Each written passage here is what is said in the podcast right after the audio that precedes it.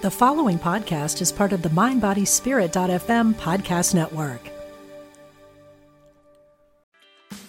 Meditation doesn't have to be a solo practice. Meditation is more fun with friends.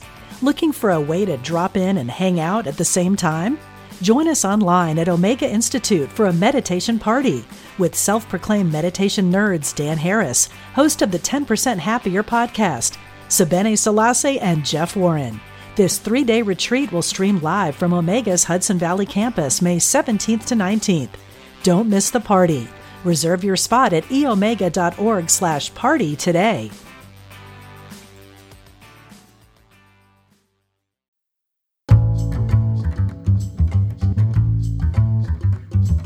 Welcome to Dropping In from Omega Institute, a podcast that explores the many ways to awaken the best in the human spirit. I'm Callie Alpert. Dropping in today, two storytellers with The Moth, the nonprofit group based in New York City dedicated to the art and craft of storytelling. Kate Tellers is a senior director, a host of their live storytelling series and Webby award-winning podcast, a storyteller, and a co-author of the New York Times bestseller, How to Tell a Story, The Essential Guide to Memorable Storytelling from The Moth. Her writing has also appeared in McSweeney's and The New Yorker. Moth storyteller Reverend Dr. Theresa Thames is the Associate Dean of Religious Life and the Chapel at Princeton University and the founder and Chief Executive Officer of Soul Joy Coaching and Yoga. Born and raised in Biloxi, Mississippi, being a Black queer woman from the Deep South informs her sense of the world. Most importantly, Theresa believes that freedom is not optional, rest is her strength, and radical joy is her resistance. Kate and Theresa, thank you so much for being here, for dropping in with us today. It's so nice to see you. Thanks for having me. Thank you so much. It's great to be here.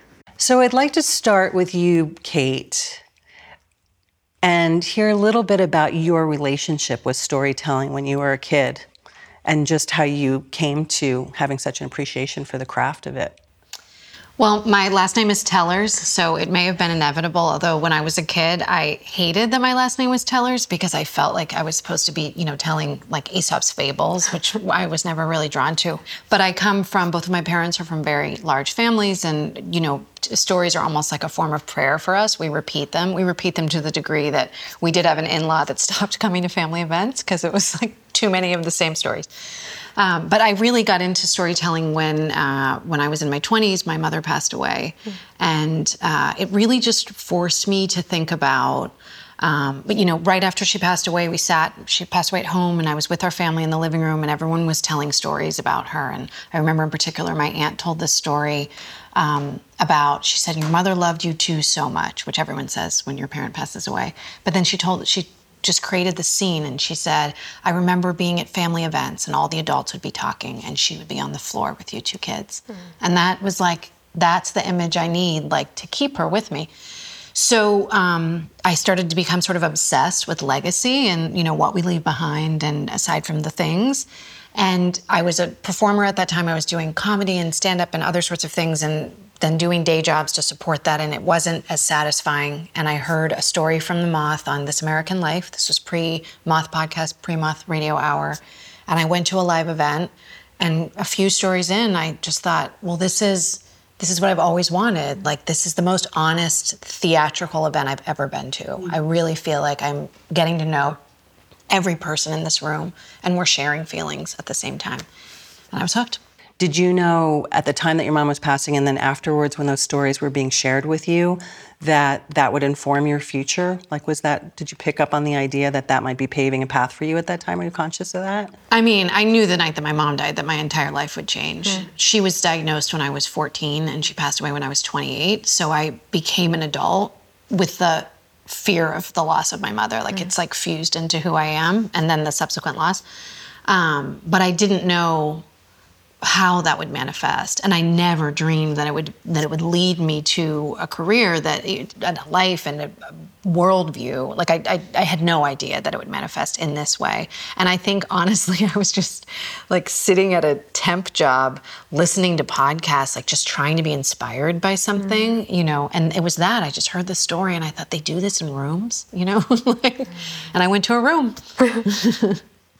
Teresa, growing up in Mississippi, I know you were surrounded by the idea of folklore and storytelling in your family, right? Is that how, was that your first influence? Yes.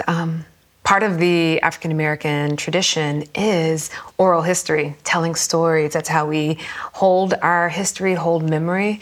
And also growing up in the Black church, that's how I learned Bible stories. And when anything would happen, people would gather on my grandmother's front porch and tell stories. And so this life of stories and storytelling was, it's captivating and enlivened me. And all my life, I've just heard story after story.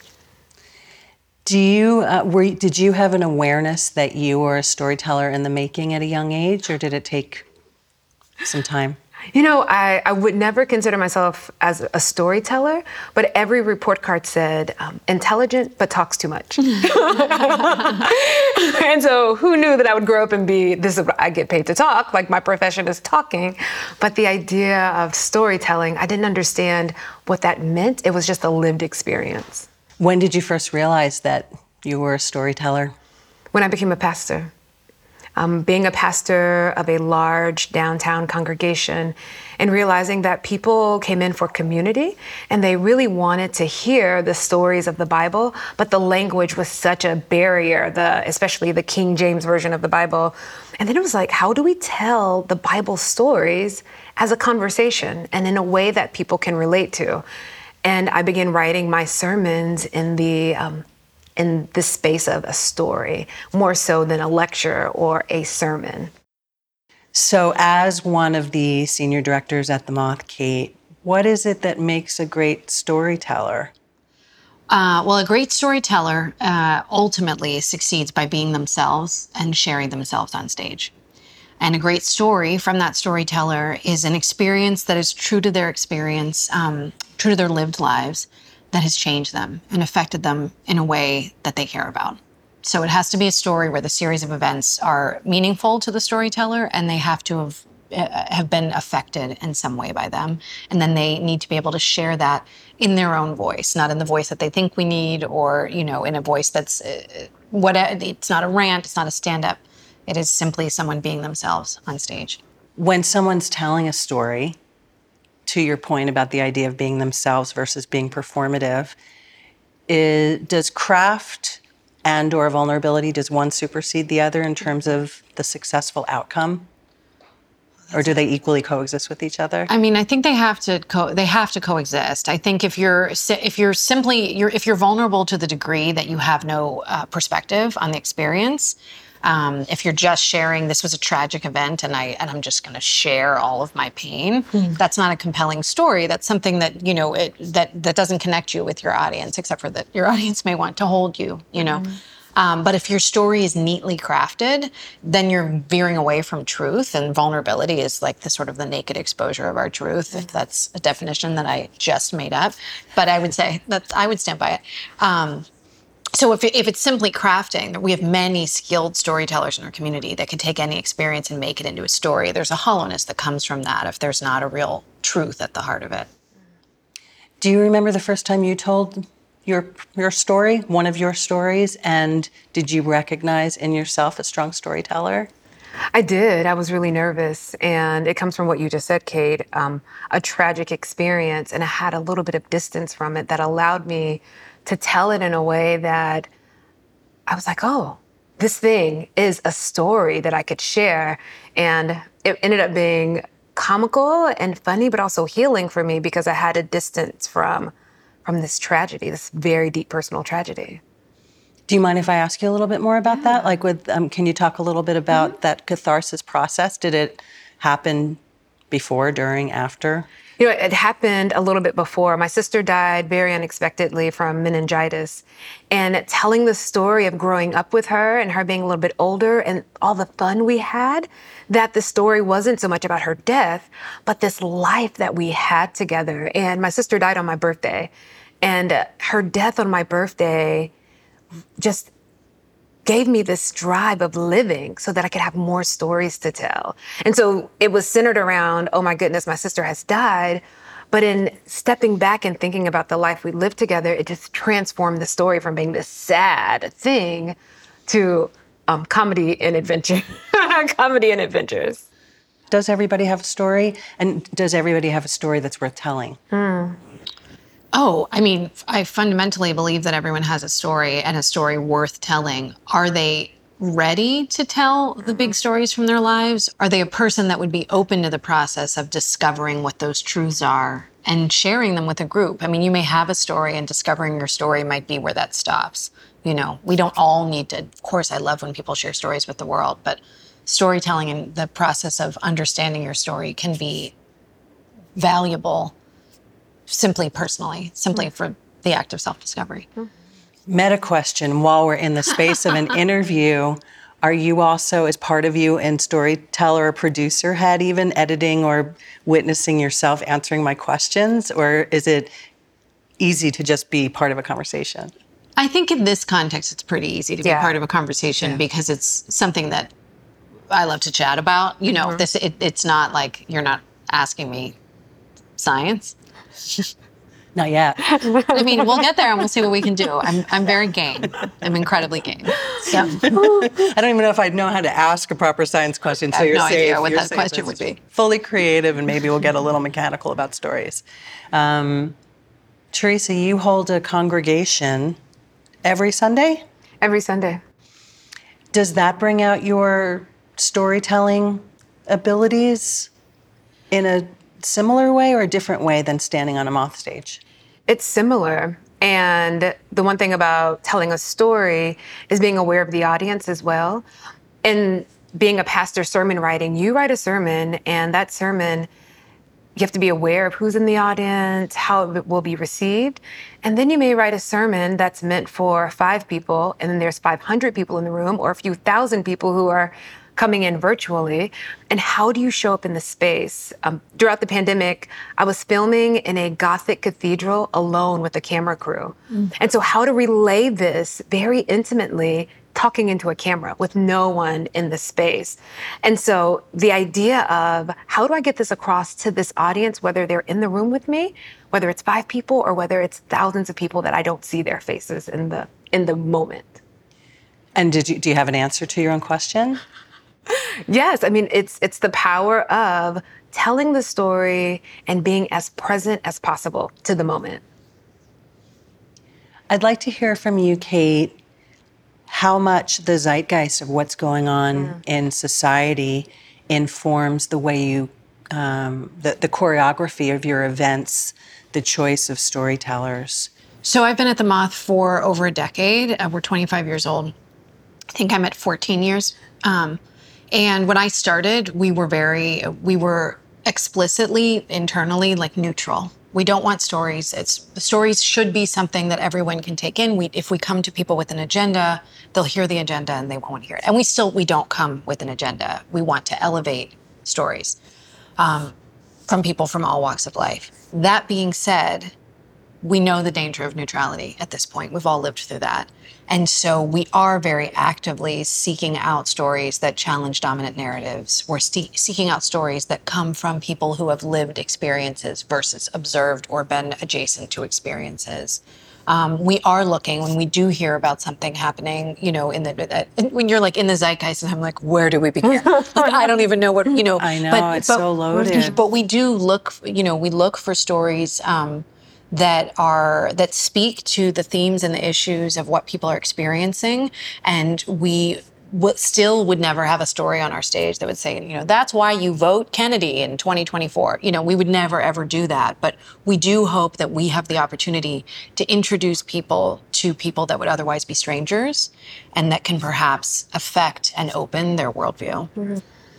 When we were talking in preparation for our interview, Teresa, you talked so beautifully and powerfully about the opportunity at a place like the Moth and the craft of storytelling for lots of different voices to be in the same room, and how storytelling has the ability to break through those barriers of gender and race and politics and all the other innumerable things we could name. Can you speak a little bit more about that and how much that informs your participation with this organization? Absolutely.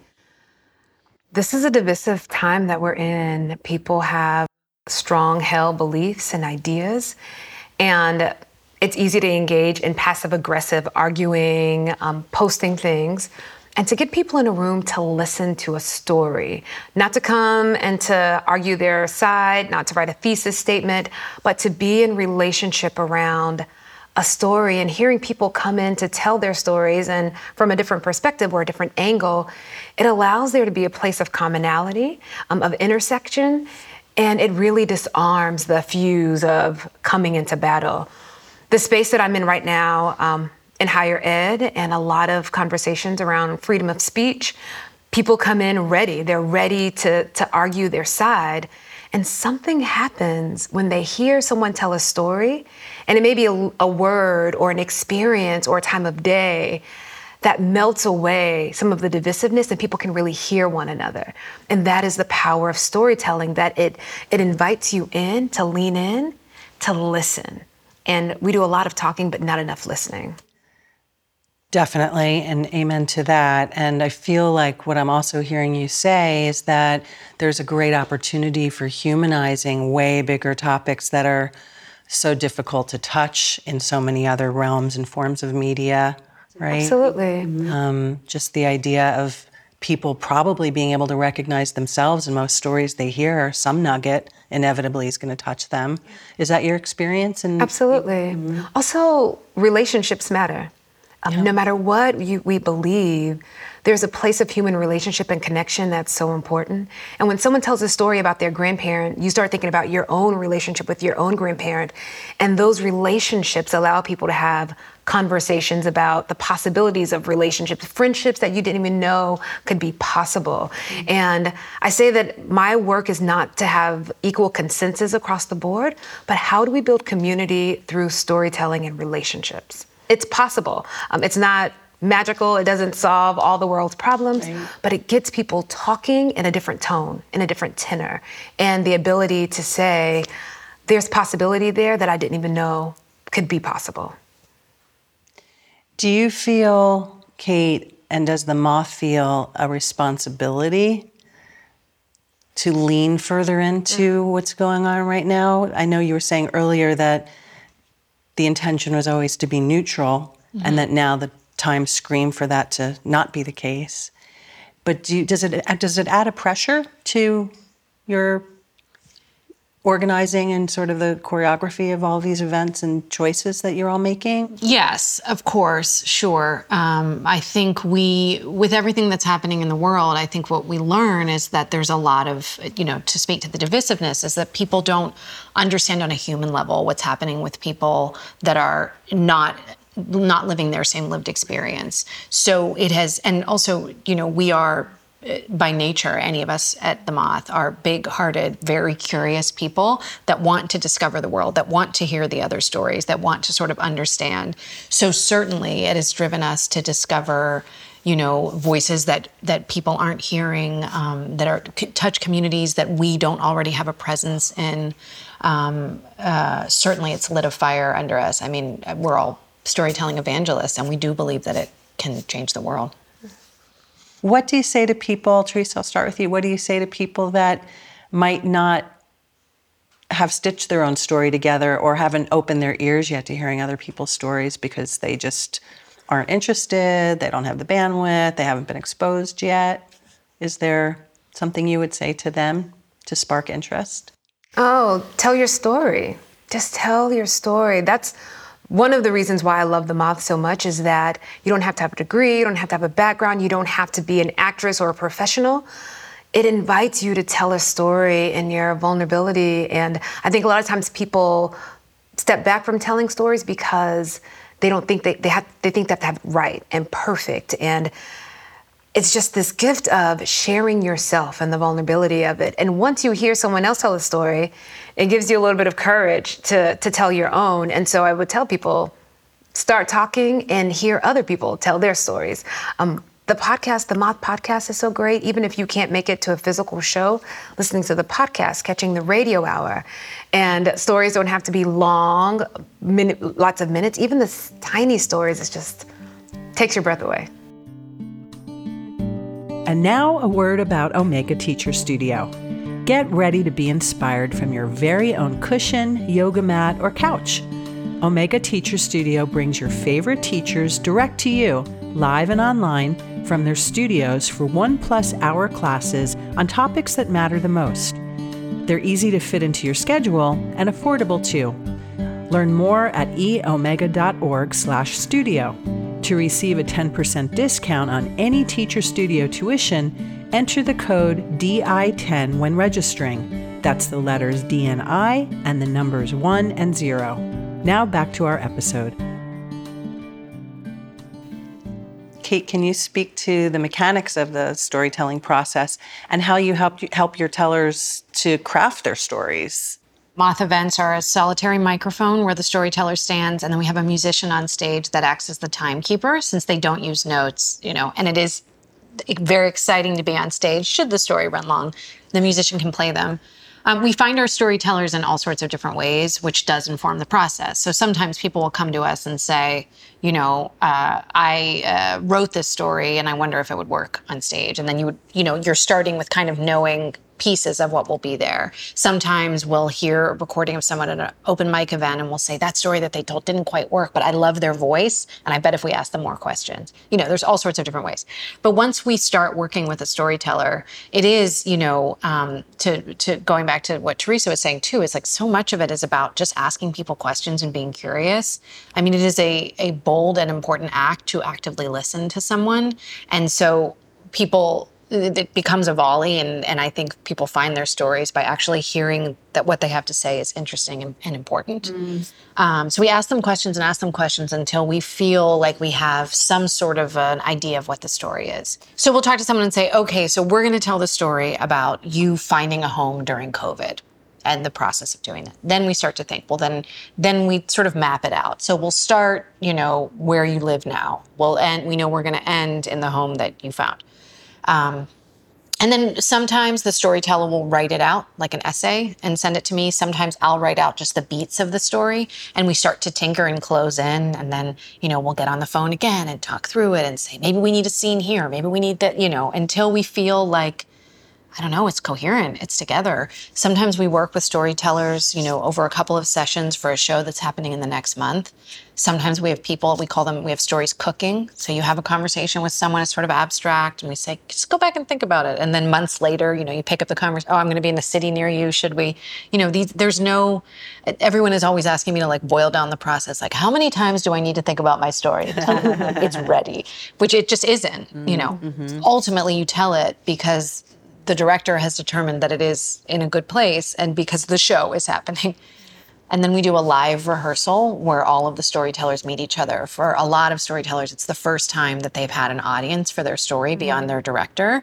And for a lot of storytellers, that means it's the first time they've ever had an audience ever, even though it's just 5-6 people in a room. So brave. Mm-hmm. And it is, as we'll always say, when we tell storytellers, we play houses that are thousands of people.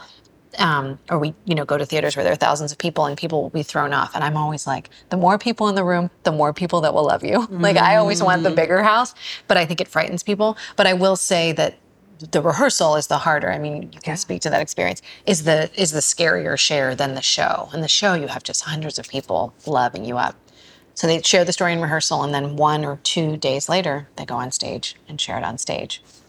Teresa, can you put your finger on what being in the room at a Moth event feels like?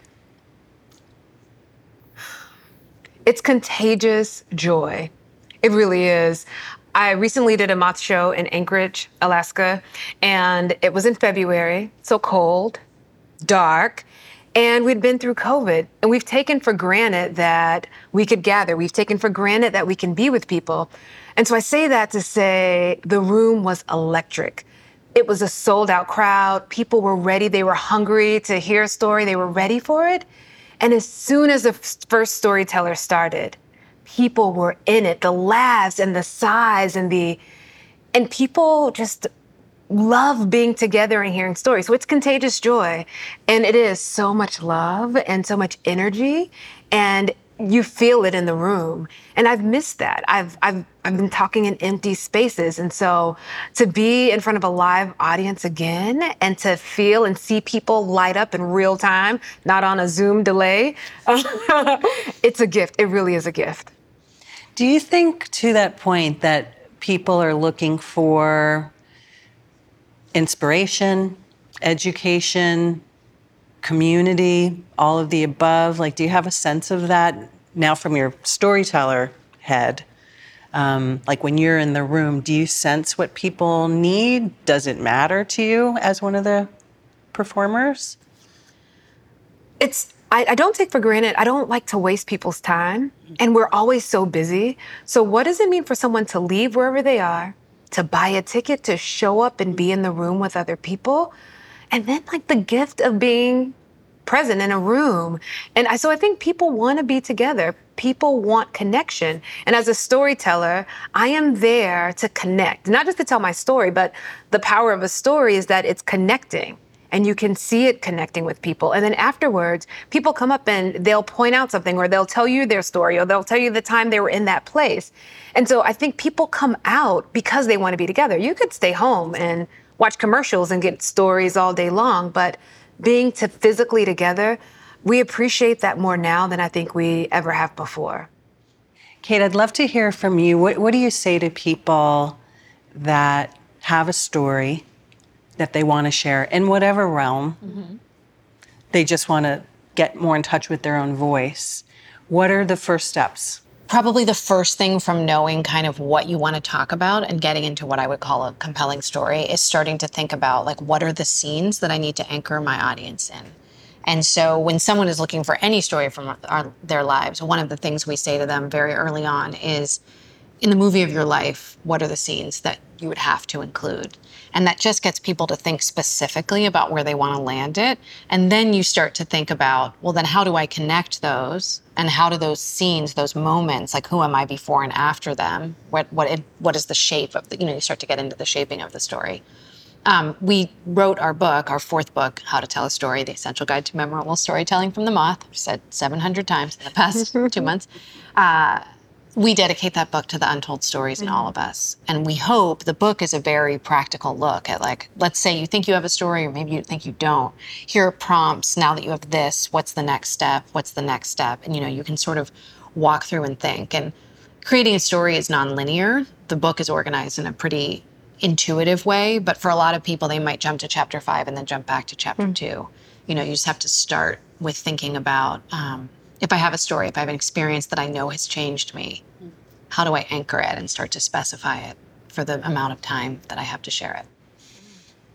I loved what you said earlier, though, also about the idea of listening, like how you prompt and coax the stories out of your storytellers as you're working with them. Yeah. Can you speak to the importance of listening? Absolutely. I mean, we always say, stories beget stories. Mm-hmm. And at The Moth, if you come to one of our shows, you'll see that the storytellers sit in the audience. And I mean, we're very lo-fi in many ways, but that's not just because we don't want set pieces. It is because we want to communicate this idea that everyone in this room has a story. It just so happens that these 5 people are going to be the people that share them first. But the dream is that you'll hear those stories and not the dream. I mean, our dreams have come true. People hear stories, but then they relate to that. And then they turn to the person next to them and they say, well, I saw myself in this, or I didn't, realize that this was an experience that could happen. We stand by our mission, which is we celebrate the diversity and the commonality of the human experience. And that idea that someone can tell a story that's about a series of events that might open our eyes to a series of circumstances we've never heard before. But a great story also has, like, a common human thread. So we may not have ever had the experience, but we felt alone, we felt heartbreak, we've fallen in love, like these common feelings that exist as part of the human condition that will resonate with someone and prompt something that then they can share. I'd like to ask both of you this question. I'm sure it's not the first time you've been, Kate, that you've been asked this. Teresa, I'd like to start with you. Do you have an outstanding moth moment, a story you heard that's sticks with you more than many or most others? Absolutely. Excluding your own. No, absolutely. It's the story from a comedian. It was about, I think it was entitled The Best of Times and the Worst of Times. And this comedian's daughter was dying and his comic career was rising, and he would tell stories. He was telling jokes on television, getting deals, and then his daughter, his young daughter, had cancer. And so this place of making people laugh and also trying to keep together his family. And every time I hear that story, I'm just like, because a lot of us know what it's like to have public lives and we're performing, and then have private lives that are eating us alive. Just now thinking about it. Yeah. I love that story. Anthony Griffith. Yeah. Love it. So good. Do you have I won't ask you what your favorite story is, because that's probably not a question I can ask you or that you can answer. I can ask you. Do you have a standout recently that moved you?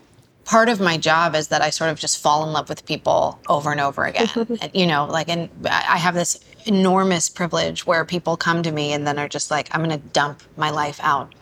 We always say it's like dumping a purse out under the bed and then picking up pieces. That people just dump their lives out and you make sense of it. I'll tell you this. This is slightly abstract, but slightly specific and not recent. So edit as you go. But in my early times of teaching workshops, and this is an experience that like just solidified it for me, that has played out in different forms since then. Part of my job is that I go into different businesses and they use storytelling both as a communication tool, as a way to build internal culture, as a way to connect people that work together.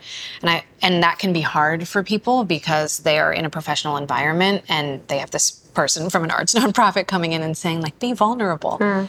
And so it's daunting for me because there's what I always felt, something I needed to break through. So I had a small breakout group and everyone was sharing, and there was a guy, arms crossed, who said, I don't have a story.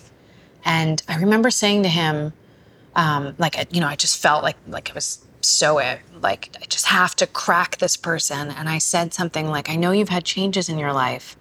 And I said, can you tell me, I heard you're a parent. Is there anything that, that's a transition from being not a parent to a parent. And it was just the question. And he was like, oh, and he told this heartbreaking but gorgeous story about when their child was born. It was a difficult labor. And he thought at one point he'd lost his wife. And it was so human and so vulnerable. And everyone in the room at that point had shared, and he sort of pushed us to a different space. And I just thought, like, this is why we do this. This is not what the energy of this room felt like when I walked in, and all of these people have just softened, together in this sharing. And it made me, it's what excites me when I go into places, particularly in businesses that don't know us necessarily in the same way that other people do, that I get to be that sort of gateway into, okay, this is a different way of speaking with the people that you're with every day. Just the opening up process. The word that's looping in my mind right now is intimacy. Mm-hmm. The idea that you're flooded by that all the time. It sounds like you're creating all the time, is a safe place for people to be intimate and vulnerable.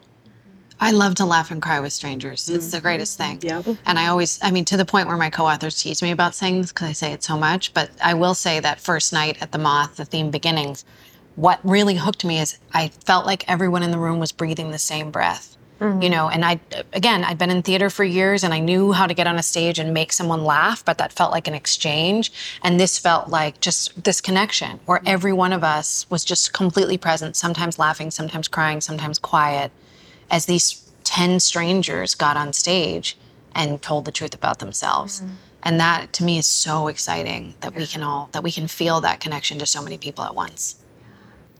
Storytelling is gift and it's holy. When someone shares with me their story, as a pastor, people tell me like the valleys of their lives and I'm with them on the peaks of life. And when people share their story, it is this intimate space and it's holy. It opens up people to this vulnerability that I want to handle it delicately. And so I'm so appreciative when someone gifts me their story, and what you just said, it's delicious. It's delicious. So question for each of you. Kate first, do you believe that storytelling has the power to change the world? I absolutely believe that storytelling has the power to change the world. I don't know. People largely change the world, and I don't know a better way to truly and authentically change a person's perspective than to let them connect in a real way with someone else's perspective.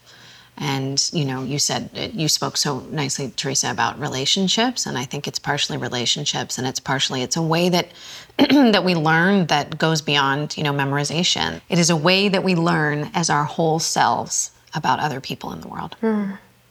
Heart space over head space. Mm-hmm. Mm-hmm. Do you believe it has the power to change the world? It is, and it will. When our children are small, we tell them stories. We help them to imagine a different world. And in our storytelling, that's what we're doing. We are helping people to craft a narrative for a world that is possible. And the more we tell stories, the more we combat the popular narrative that's out there, we are making way in the middle of no way. And it is what will save us. Making way in the middle of no way. Can I quote you? Absolutely. It is so beautiful. That's so beautiful. Wow. I have three questions that I like to ask all of our Dropping In guests. Okay. I'd like to grant you one wish for our listeners and viewers. Grace. Grace to try again, to show up, to be present to their lives and to people around them. Kate, what's one thing you'd wish for yourself? For myself? Grace. No, I won't steal your answer, Teresa, because it's so good. What do I wish for myself? Just presence. Mm. Simply to be present in all of the beauty and complexity of what is happening right now. Mm. And then finally, Teresa, what is one thing you'd like our viewers and our listeners to take away from this conversation today? Joy. The joy of life and storytelling and relationships. You two blow me away. I could cry and laugh all at the same time here. This is the most goosebumps I've had in like 1 hour in a really long time. I'd ask both of you if our viewers and our listeners would like to find out more about you individually, more about the work of The Moth. Where shall they find you? So the easiest way to find The Moth is themoth.org. You can listen to our podcasts on all podcasting platforms. And you can find me, I guess now I'm really doing Instagram, at the Kate Tellers on Instagram. You need me specifically. Teresa? You can find me on Instagram, Teresa_S_Thames, and my website, TeresaTims.com. Thank you both so much. What a gift to talk with you today. Thank you. So appreciate your time. Thank you. Thanks. Thanks for dropping in with Omega Institute. If you like what you hear, tell your friends. And leave us a review on Apple Podcasts. It helps new listeners find us. If you'd like to see what we look like, watch the video version of Dropping In on Omega's YouTube channel. Dropping In is made possible in part by the support of Omega members. Omega members enjoy a host of beneficial experiences when they donate to help sustain Omega's programming. To learn more, visit eomega.org/membership. And check out our many online learning opportunities featuring your favorite teachers and thought leaders at eomega.org/online learning. I'm Callie Alpert, producer and host of Dropping In. Our video editor is Granel Knox. The music and mix are by Scott Mueller. Thanks for dropping in.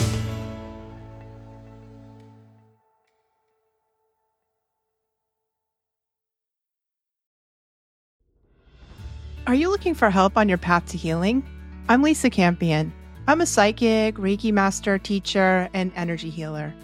On my podcast, The Miracle of Healing, I'm going to help you on your healing path. Listen to conversations with leading teachers in energy medicine, quantum healing, and people who have recovered from loss and illness. Whether it's to take care of your own healing or to help other people, this is the podcast for you, right here on MindBodySpirit.fm.